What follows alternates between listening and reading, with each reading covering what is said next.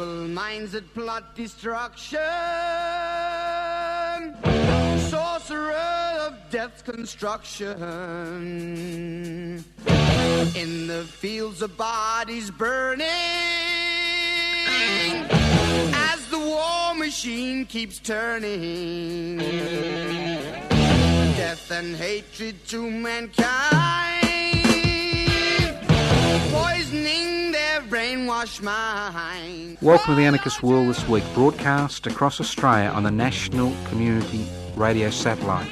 Listen to the Anarchist World this week, Australia's sacred cow slaughterhouse.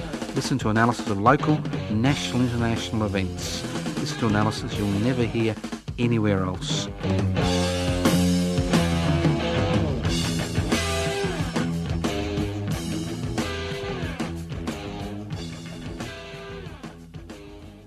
Welcome to the Anarchist World this week, broadcast across Australia via the Community Radio Network. My name's Joseph Toscano. I'm hosting today's program.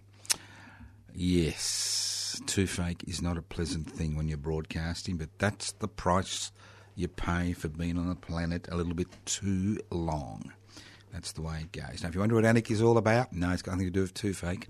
An anarchist society is a voluntary, non hierarchical society based on the creation of political and social structures which are based on equal decision making power. That's direct democracy. It's a society where wealth is held in common and used for the common good. And why those two definitions are very simple anarchos without rulers. How do you create a society without rulers? You devolve power, you share wealth. Simple. You break down hierarchy. Simple in theory, difficult in practice to achieve. And that's why the uh, historical record of successful uh, anarchist societies that have been able to withstand external aggression are few and far between. That doesn't mean that we don't attempt to create that new society in our hearts. Now, first of all, I'd like to thank all those people who joined us for the 25th of January Tunnerminnerwait Maulboyheenner commemoration in Melbourne. It was a um, good commemoration. If you want to learn more about it, you can go to the website tunamall.org or my uh, personal Facebook page. There's plenty of photos there, I understand. Toscano, the number four, the public. And also like to remind people across the country about the Invasion Day events that uh, are occurring around the country. And uh, if you get a, get get a if you're uh, that way inclined, it's a, a great way to spend the day because the momentum is changing. I mean, I remember we were involved in activities almost 40 years ago to have uh, the 26th of January Invasion Day uh, changed as the day for Australia Day, and people just looked as if we came from planet Mars. It looks like we now come from down the street because uh, a lot of people are discussing the issue. Now, again, the 20th of January, those of you who heard the uh, live broadcast via the web will understand that things change. And what we're trying to achieve regarding the 20th of January, it, it, it to be recognised as a day when communities across this country, across this continent, and the islands around this continent, hold commemorations and ceremonies to acknowledge the tens of thousands of men, women, and children who were destroyed in the colonisation process and to acknowledge the ongoing ramifications of that, the brutality of that colonisation process. Obviously, we will continue with the ceremony here on the 20th of January in Melbourne at what is the nation's first major monument which has been built to acknowledge the brutality of the frontier wars.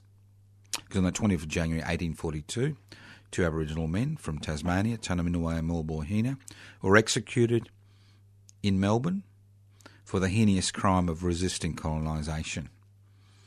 I mean, most Aboriginal and Torres Strait Islanders who died in the resistance colonisation were destroyed in the most brutal, extrajudicial manners. But this was a judicial execution which was carried out under the current under the laws of that time to act as a deterrent to other Aboriginal and Torres Strait Islander people uh, about paying the price of resisting colonisation. So we, I would like to see, or the Tunnerminnerwait Maulboy Commemoration Committee would like to see, the 20th of January acknowledged around this country as National Aboriginal and Torres Strait Islander Freedom Fighters Day, a day which looks at the resistance to colonisations and acknowledges that resistance and acknowledges that the reconciliation process can only occur once that history has been acknowledged. This is the Anarchist World this week, broadcast across Australia via the Community Radio Network. And this is my 41st year broadcasting on Community Radio. And it's actually my 41st year broadcasting the Anarchist World this week. And I don't broadcast to hear the mm. sounds of my voice. I can hear the sounds of my voice anytime I like. But there is a purpose. And that purpose is very simple it's to create a culture of resistance, it's to create organisations which can turn that culture of resistance into a culture of change. It's about creating proactive moments where we as a country and as a people can actually feel empowered and confident enough to raise the questions regarding what type of society we should be and how should be organised. Not just about specific issues. Now, obviously, I'm involved in, and this program is involved in a lot of issue orientated politics. But it's more than a specific issue, it's about the foundation stones that this country, our culture, our people, our political processes, our social interactions are based on. And radically altering those foundation stones and those relationships which exist in society to ensure that everybody, not just a few, benefit not just from the redistribution of wealth, but benefit from being being able to be involved in decision making processes in this country. And it's quite interesting, isn't it? Really. Now, the biggest, well, there are two big, there are two big, big news items in the world in the 21st century. One, obviously, is climate change. And an increasing number of people are beginning to realise it's real, especially the insurance industry. And moves are afoot, you know, to go down the green capitalist pathway. And the second issue, which almost seems to be ignored, is the fact that although wealth may have increased, especially in this country, it has not increased per head of population. It has not increased equally. And I find it extraordinary that a private charity, Oxfam, seems to be the only organisation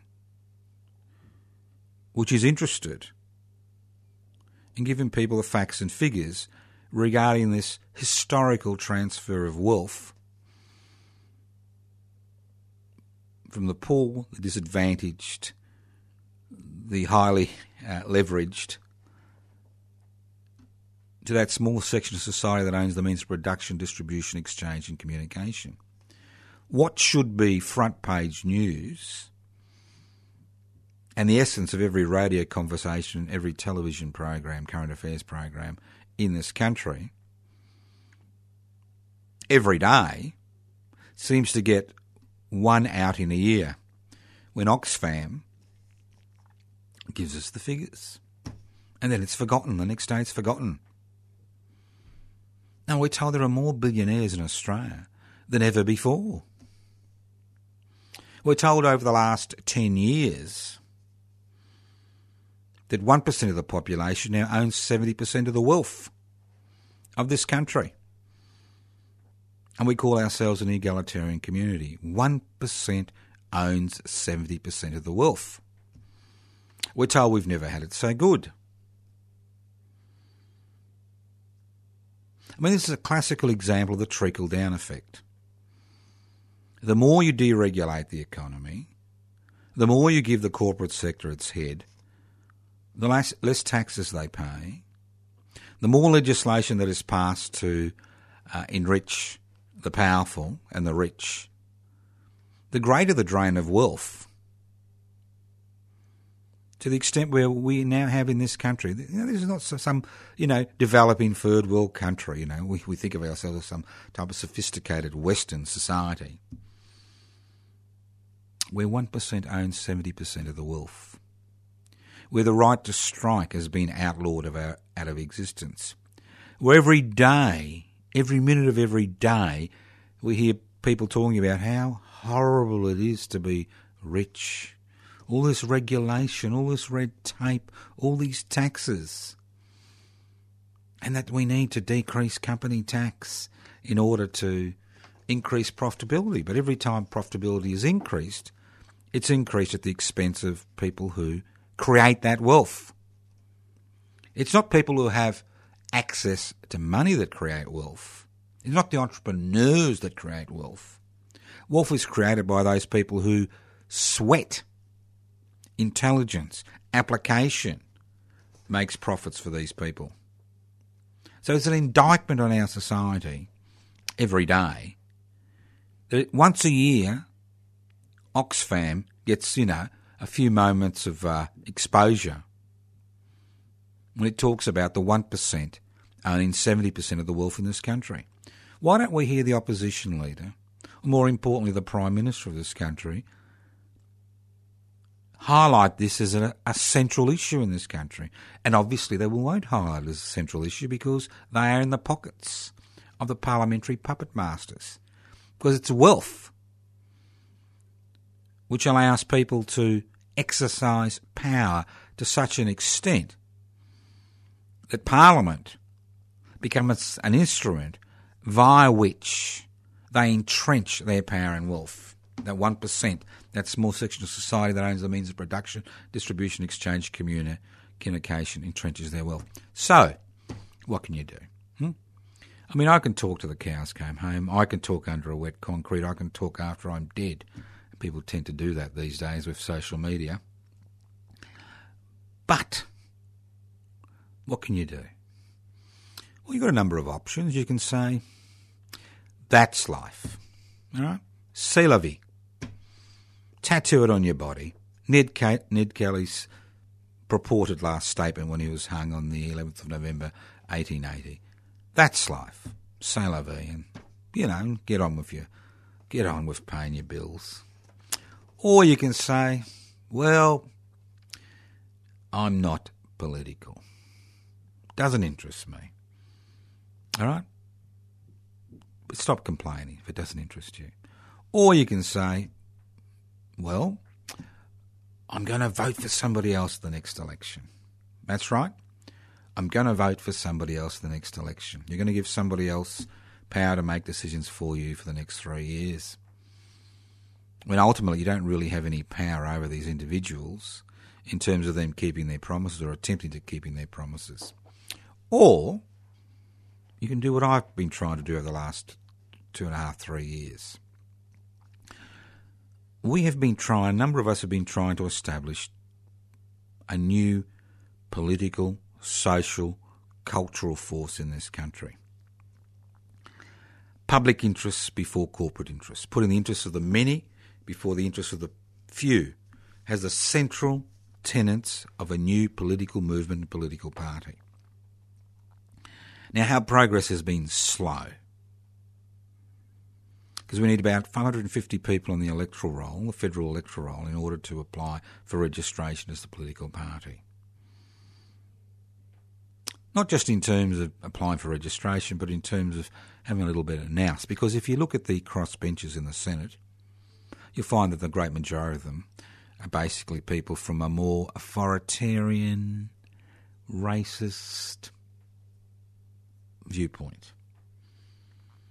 And that what's loosely described as the left has really been found wanting. Found wanting intellectually, found wanting organ- organisational, and found wanting in terms of the being mired and caught up in issue orientated politics. So if you do listen to this program, look, I don't come here to talk to myself. I mean, I can listen to my own voice anytime I like. I can put on a tape recording and, you know, but I'm not interested in that. The reason I broadcast is to encourage you to become active, to understand that hope, hope, the love child of desire, the desire for change, and expectation, the expectation that change will occur, can only be nurtured and watered by people like you. Now, obviously, a political party like Public Interest Before Corporate Interest isn't some type of perfect organisation.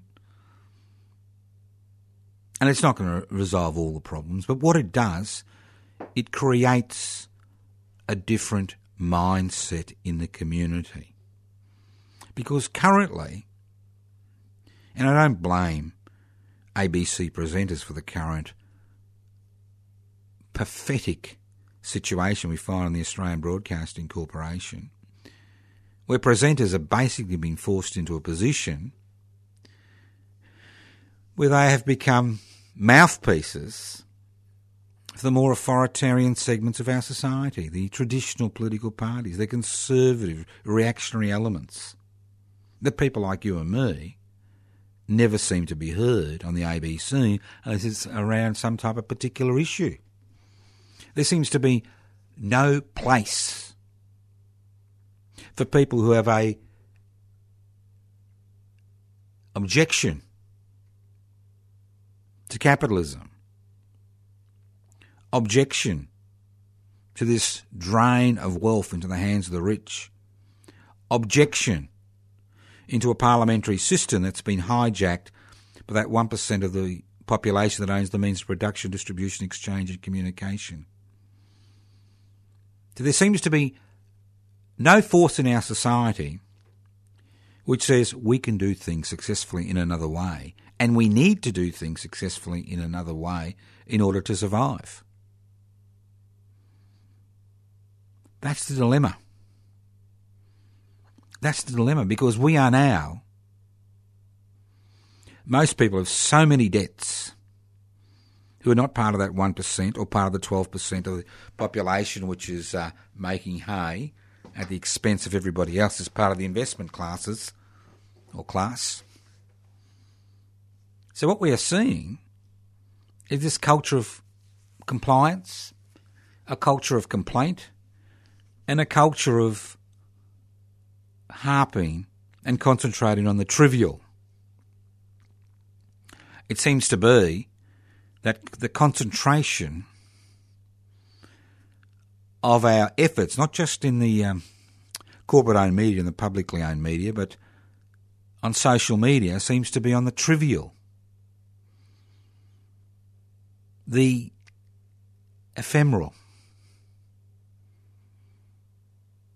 The you know, and nothing highlights that more than the uh, the joys of YouTube and social media. So you do have options. It's not just about listening. Anybody can listen. We need to move beyond that idea of listening. I remember, this sounds like the good old days, you know, the old blokes remembering the good old days. Well, there were never any good old days. But I do remember a culture of resistance. And I do remember a time when we believed, not fought, but believed, that change was needed and would occur. And obviously, change has occurred on many peripheral issues.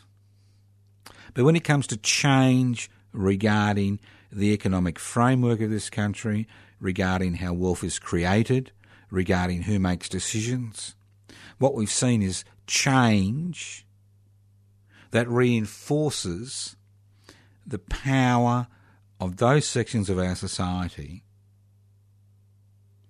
that already control many aspects of our day to day lives. So, I am encouraging you. I make no bones about this. I'm encouraging you, encouraging you to join public interest before corporate interests. So before we need about another 200 members on the electoral roll. You don't have to be on the electoral roll to join, but if you are on the electoral roll, it help helps us get the numbers. So you can join by by downloading an application form from Pibci, P-I-B-C-I dot net. You can download an application form. Simple. Download it, email it back. Bingo. Send you out a membership card. Or you haven't got a computer, and I understand many people listening to this program don't have computers, or don't want computers, or don't want to be part of this new, this brave new world, this social media. Well, you can always write to us at Post Office Box 20, Parkville 3052, Post Office Box 20, Parkville 3052, or you can e- email us. You know, you can email. Sorry, you can uh, ring us leave a message, contact name and address. We'll send you out an application form. We'll send you out 10 application forms. If you've got any friends, which maybe is highly debatable. The number is 0439 395 489. 0439 395 489. This is the Anarchist World this week, broadcast via the Community Radio Network across Australia to many community radio stations across this country, north to south, east to west, up and down. My name is Joseph Toscano. I'm hosting today's program. I said before, if you want to contact us, there's a few ways you can do it. Yes, we do answer letters. We don't get many, but they're still coming through. Post Office Box 20, Parkville 3052. Post Office Box 20, Parkville 3052. You can email us at anarchistage at yahoo.com, anarchistage at yahoo.com. You can leave messages on 0439 395 489. But I said before, the whole, but look, I've been an activist. This is my 50th year. And I really kind of marked that 50th anniversary when the May revolts occurred in France in 1968. This was a different type of revolt. This is a revolt which occurred in a Western industrialised society, a revolt which didn't orientate regarding the old communist capitalist divide. It was a revolt by young people, and I was 16 at that particular time, and it had a profound influence. It radicalised me. You hear that word? Radicalised. But it didn't ra- radicalise me in terms of, you know, joining some crappy outfit that wants to impose its will on people through force or through the domination of the state apparatus, but radicalised me in terms of creating a new world which was based on the dismantling of an old world which was created through inequalities in power and wealth. It was about a struggle about devolving power and holding wealth in common and using that wealth for the common good. So May 68 was a pivotal moment in my life when I was 16. I've considered that I've been an activist since. Not just issue orientated politics, but activism in terms of trying to get listeners and people to think about new possibilities regarding creating that new society within the old about creating a cultural setting via which the types of things that we find important, that we talk about, become central issues in the community itself. Things like devolving power, things like recalling politicians in between elections, things like direct democracy, things like the establishment of a third economic system not controlled by the state or private wealth, but a system based on the creation of cooperatives and collectives, where not every nobody gets rich, but at least everybody is comfortable. So these, this is it's not a dream. I don't. Dreams are crap. I mean, you may be a dream analyst and you may be turning your you know in your grave. It's not a dream. It's something that people have strived for, strived for since time immemorial.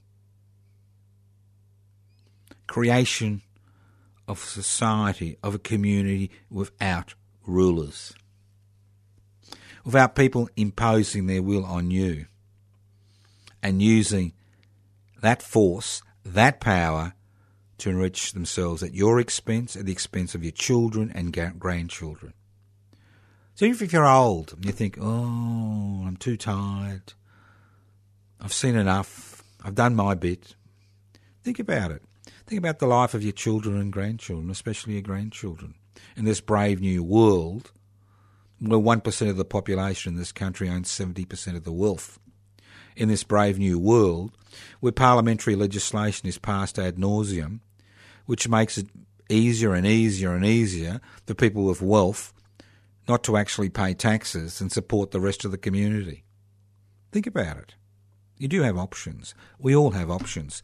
Whether we take up those options or not is the issue. I mean, if I, li- if I liked the vo- sound of my own voice, I wouldn't be here. I would not be here. Total waste of time. If I didn't think that change was possible, I wouldn't be here. If I didn't think that we, as a people, could change our future through action, direct action, I wouldn't be here every week for the last 41 years. I would not be here. Think about it. Change is possible. You are that you are that agent of change. We are the people we've been waiting for. That's right. You and me. We are the people we've been waiting for. You want a society without rulers? You want to devolve power? You want to hold wealth in common? Well, don't rely on anybody else. The state's not going to do it for you. Political party, orthodox political parties are not going to do it for you. Your neighbour's not going to do it for you. The only way you'll be able to do this is by working collectively with people around you. All right, let's move on to a little bit more local. Australian values. I love it. I love Australian values. I remember when I was a little kiddie, we'd kind of assemble every day, the beginning of the school day, look at the Australian flag, and we'd sing. That's right, we sing. God save our gracious Queen Send her victorious and glorious and crap, crap, crap, crap, crap. I forget the rest, fortunately. And I really find it extraordinary that uh, there's this push around the nation, and the latest manifestation is the opposition, the Liberal National Party opposition in Victoria. But there's this push around the nation that we need to resurrect Australian values, that we need to teach Western history. That this foray into alternatives has been wrong. That's important that we go back to Australian values. So I'm thinking to myself, what's an Australian value? I mean, we like to think of ourselves as an egalitarian community, and we may have entered that pathway in the 1880s and the 1890s when people were using direct action to get a little bit of more for themselves and force the state to take up their interests instead of being a uh, basically a police officer or a soldier for the ruling classes. And we we were very successful, especially in Victoria. We where some of the most radical ideas were implemented decades before they were implemented in the rest of the world. Things like free compulsory secular education in the 1870s. And the list goes on and on. The provision of social security benefits for people who are unemployed or single parents, and the list goes on and on and on. So there's always been that movement for change. But what's an Australian value? In a society where 1% owns 70% of the wealth, we can no longer say that egalitarianism is an Australian value, is it? It really isn't, is it? If it was a value, we would see maybe 1% owning 10% of the wealth, not 70% of the wealth. So egalitarianism is a is an Australian. How about a fair go, mate? You like that? Fair go, mate. Yeah, I like that. Fair go, mate. The land of the fair go. And I'm thinking, how can you have a fair go when the social elevator through tertiary education has been destroyed? Where the bits of the social elevator have been sunk, sold to the corporate junkyard, trashed. Have you ever a fair go when you've got a private schooling system which is bankrolled by the Australian taxpayer, by the public, and a public school system which is starved of funds because of the amount of funds which go into the private school sector? Can you have a fair go? So, no egalitarianism, no fair go. So, what does that leave? Well, maybe denial. That's a great Australian value, isn't it? Especially at this time of year. The denial that this country was built on the blood and bones, hopes, aspirations, and lives of tens of thousands of people who had lived on this continent for over 40,000 years. The denial of the brutality of the colonisation process, the denial of the ongoing legacy of colonisation. Is that part of our Australian values? Is that maybe we want to concentrate on Western history, where somebody kind of, kind of travelling down says, "Wow, look at that! I've discovered it. Isn't it wonderful? I found it." And people who'd been living here for 40, 50,000 years, who'd named every, every nook and cranny, every hill, every mountain. Is that an Australian value? Denial? Then we've got the purists who bring up Anzac Day and they say, that's an Australian value. And I'm thinking, is it an Australian value to die for God, King and country? When I look at the thousands, tens of thousands of men mainly men who died fighting other people's wars overseas on behalf of God, King, and country in the First World War. Is that an Australian value? To sacrifice yourself for God, King, and country? Is that an Australian value? Maybe. Is it an Australian value to deny somebody else the same opportunities you have because they wear funny clothes or have a different religious belief or a different nationality or a different colour. Is that a, is that an Australian value? Hmm? Interesting, isn't it? Aren't all values universal that are important? We have something which is a little bit different to everybody else in the world. Do we value things that are a little bit different?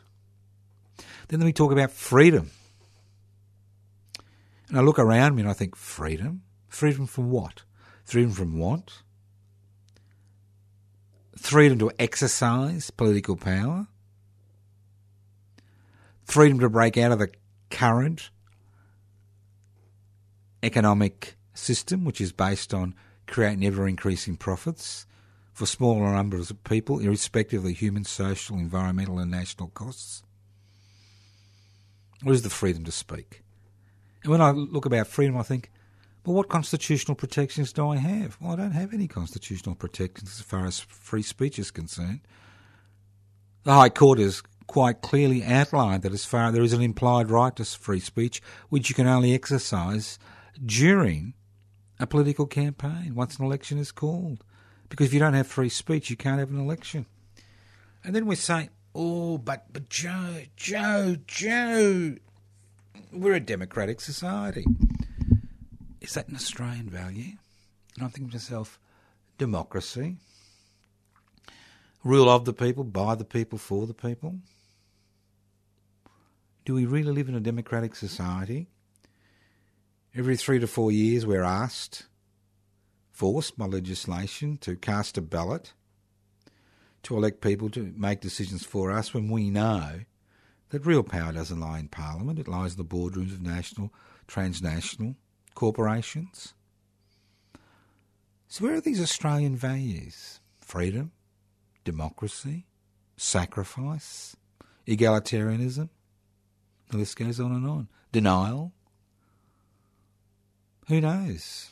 So, what are we going to teach? We're going to go back to the 19th century? Are we going to modify them to suit 21st century conditions and 21st century reality? Are we going to incorporate them in the Australian Constitution so people do have a legal option via which to uh, ensure those values can be accessed and used and applied? Do we want an Australian value which protects the individual from the arbitrary exercise of state power. Australia is one of the few nations on this planet that has constitutional arrangements which don't protect the individual from the arbitrary exercise of state power. And people think, oh, Joe, you're so silly, you're so mad. What would you know about the Australian Constitution? Well, constitutionally, the High Court has basically found that we could legally pass legislation tomorrow in this country. Well, not me, but the both houses of parliament. That could in turn blue eyed two year olds because they're potential threats to the state because there's no constitutional protections for the individual in the Australian Constitution. How can we have a constitutional arrangement where there's no individual protections? So this debate about Australian values, you know, it sounds good. It sounds good that somehow we have values that are different to the rest of the world and that we just celebrate these values on Invasion Day on the 26th of January. But our values, are values universal? Are they limited by national boundaries? Are they things we give lip service to? Well, think about it. If you can find an Australian value, let me know. I know one Australian value, and that's the Great Australian Salute when you go out there into the countryside and you go camping, the Great Australian Salute is something that we have in this country. And we have the Great Australian Salute courtesy of all those cow and sheep shit around the countryside that acts as a breeding ground for flies. So maybe that should be our great Australian value, the Australian value, the Great Australian Salute. That's something that we have here in this country, which is ours. It's an Australian value. You're listening to the Anarchist World this week, broadcast across Australia on the Community Radio Network. Now, boys and girls, you may have noticed that things are a changing. We're going back to the 50s. We're going back to the Cold War. Now, I did notice a big wig from the Indian political scene down here saying that they want Australia back into military exercises which involve the United States, Japan, India, and Australia. Mr. Rudd pulled them out because he was concerned about, you know, annoying our Chinese trading partner, our major trading partner. But they want us back because the United States of America, the land of the brave and the free, has realigned its defence policy. Islamic terrorism, gone. Forget about it. Forget about all the damage the invasion of Iraq caused. You know, the hundreds of thousands, not millions of people that have died and continue to die as a result of that of that intervention by the coalition of the willing in the Middle East. That's no that's no longer important. Those people have been put away. They're basically, you know, nuisances. Nuisances. The real struggle is against the Chinese and the Russians, especially those pesky Chinese. That's where the real struggle is. And we need to get Australia back on side. We need them. So the US, Australia, Japan, and India used to have joint military exercises to keep the little pesky Chinese in line. But about a decade ago, the Australians said, ah, it's not our thing. Why should we kind of upset our major trading partner, China? But now, Mr. Turnbull wants us back in there. And wait on, I reckon in the next week or two, you'll hear the big announcements that we will be back in these military exercises, that we are part of that axis US, Australia, Japan, India, South Korea. Big axis, bulwark against the expansion of Chinese influence in our region. I can see it. I can see it now. And then we'll have, you know, the old Anzac Day ceremonies. You know, it's not about remembering the dead or commemorating the dead, it's about creating a new militarism, a new nationalism in this country. Because there's nothing like militarism and nationalism to kind of get people thinking, is there? You know, you want to die for your country. Well, between you and me, I don't particularly want to die for my country, and I don't want to die for God. I can assure you for that. And I don't want to die for my country. I don't want to die for the king or the queen. Ah, well, let's see what happens. Let's see what happens, but be careful.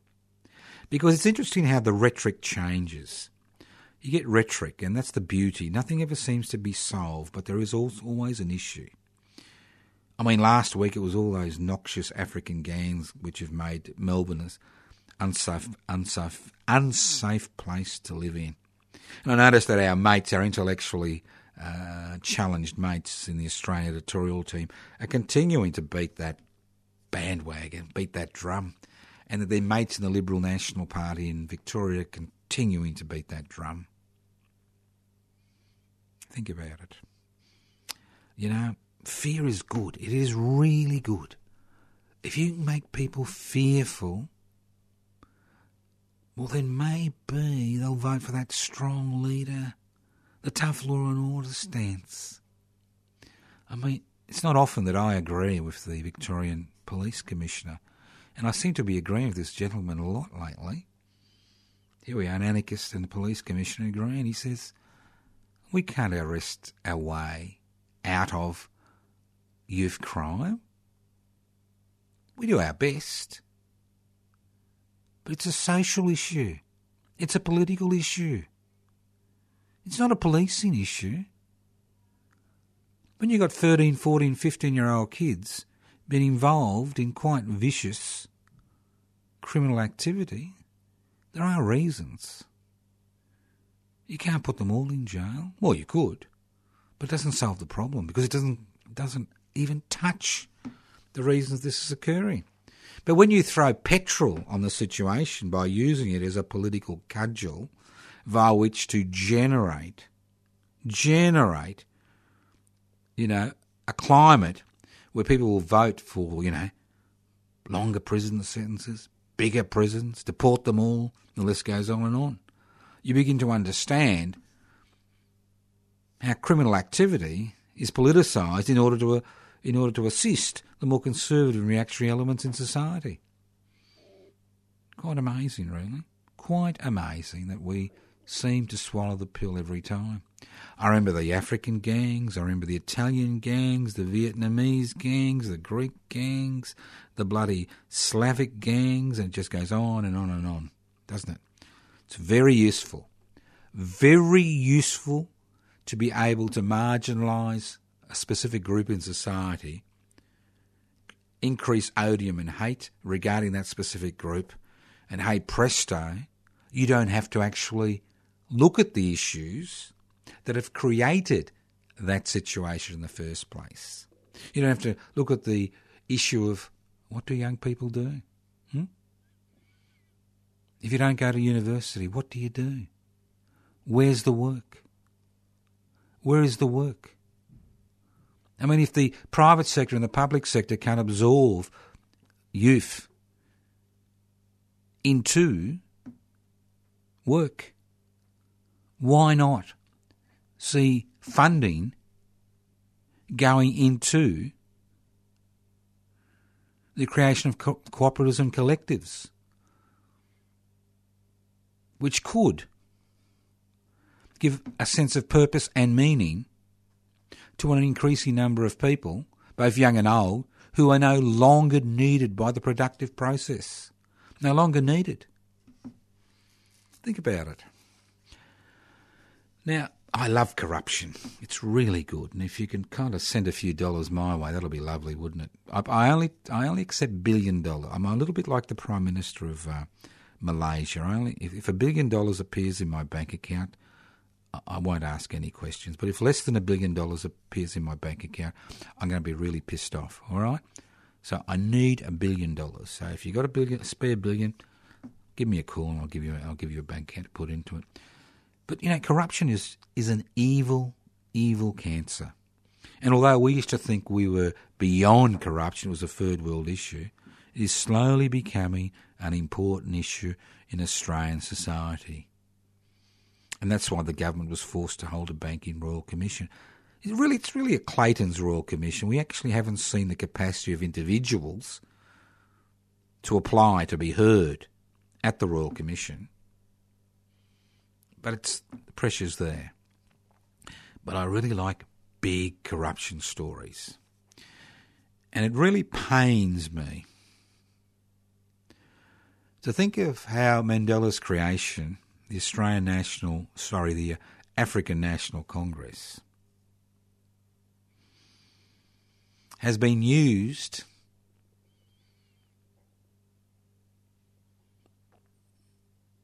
by the current president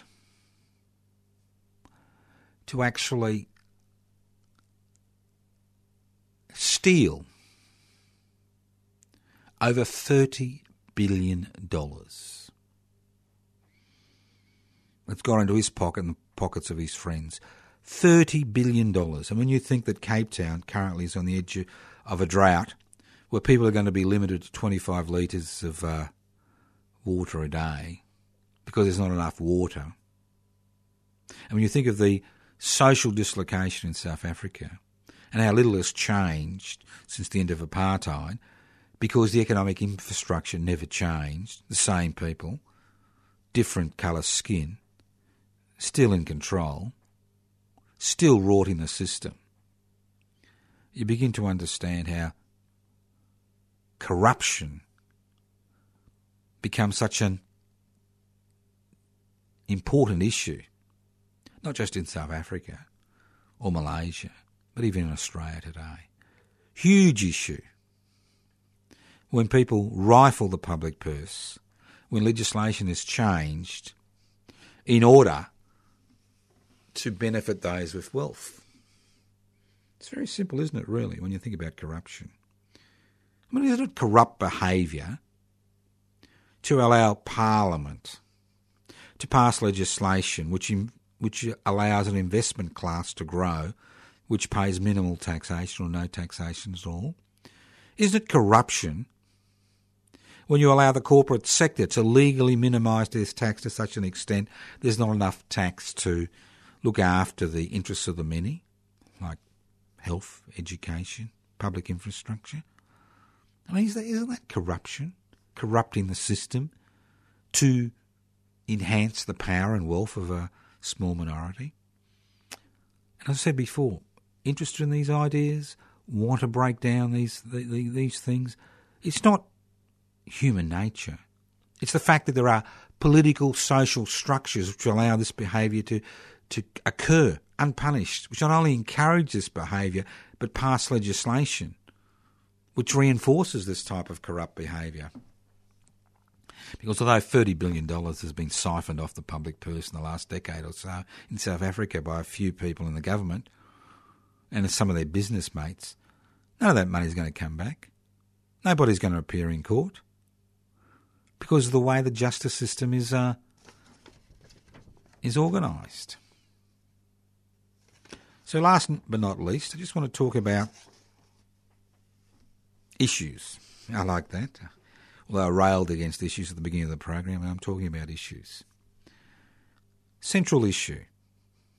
Now, the Victorian state government just spent $8.5 billion. It's going to remove 50 level crossings, and guess what? It looks like an average of one minute has been saved by motorists. Hmm? Wonderful. I would never argue. Never, never, never, never argue against infrastructure. Then we look at housing, a crucial issue. Crucial issue, and what we've seen in this state, in the state of Victoria, and in some other of the Australian states, is state governments, especially in New South Wales and Victoria, attempting to privatise what little is left of public housing. Give it away to the private sector. Give it away. There's only three percent of the Victorian population now lives in public housing. At one at one stage in the 1980s, we were looking about 15%. And every day you get media reports about the losers, in inverted commas, in public housing. Every day. Every day. Every day.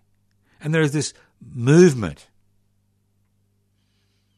to remove public housing from the housing sector and let the private marketplace dominate the area. And as we approach an election on the 24th of November in Victoria, you've got two competing interests. You've got the Victorian Labor Party, which talks about all the great things it does with infrastructure, you know, uh, more railway lines, getting rid of level crossings, making more roads, the infrastructure kings. Everywhere you go, there's new infrastructure. And then you've got the the law and order mob on the other side saying, oh, crime is so rampant in Victoria. It's unsafe to go out for dinner. You've got their mates in the federal arena. They've done their little uh, surveys. They know that this is a big issue. So let's beat it up. Get their mates in the Murdoch media to beat it up. Crime. Well, we're coming from a different direction.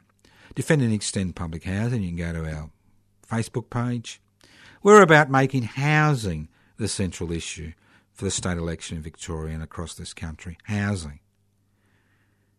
And our policies uh, revolve around the idea of earmarking every dollar that is raised from stamp duty, which is a tax which is levelled, a tax which is levelled on people who buy housing, that every dollar, there was $6 billion in Victoria and over $6 billion in New South Wales, that every dollar is diverted into creating new public housing. Within 10 years, you would have a million people housed in public housing.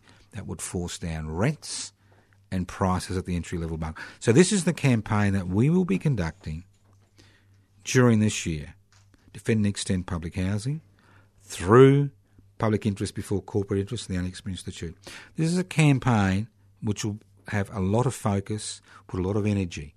Because what we need to do, and this is what politics is about, we need to change the political agenda from infrastructure and crime to the issue of housing people in this country. You house people, you decrease crime. You house people, you increase disposable income, and you kickstart the economy. Simple, but not the type of thing people like to hear. So keep an eye out. We'll be having rallies, and we encourage people in other states to form their own groups and get involved in this campaign. You've been listening to the Anarchist World this week, broadcast across Australia via the Community Radio Network. My name is Joseph Toscano. I've been hosting today's program. If you'd like to leave a message, and I will ring you within the next 24 hours, hopefully, 0439 395 489. You want to join public interest before corporate interest? Go to the website pibci, P-I-B-C-I dot net. Download the application form. Haven't got a computer? Leave a contact name and address on the answer on 0439 395 489. We'll send you out an application form. Right? Want to look at my Facebook page? You will not know what colour underpants that I'm wearing grey underpants today. You will not find that on the Facebook page, but you'll find out about a lot of other things Go to the Facebook page, Toscano for the public. All the activities that we're involved in, all the activities, I'm encouraging you to become involved in. Toscano for the public. Yes, we do answer letters. You can write to us at Post Office Box 20, Parkville 3052. Post Office Box 20, Parkville 3052. Thank you for listening to the Anarchist World this week via your local community radio station, via the Community Radio Network. Listen in next week to the Anarchist World this week. Evil minds that plot destruction, sorcerers Earth's construction. An analysis you'll never hear anywhere else. Anarchist World this week. Australia's sacred cow slaughterhouse. 10am every Wednesday. Listen to the Anarchist World this week for an up-to-date analysis of local, national and international events. Poisoning their brainwashed minds. Oh, Lord, yeah.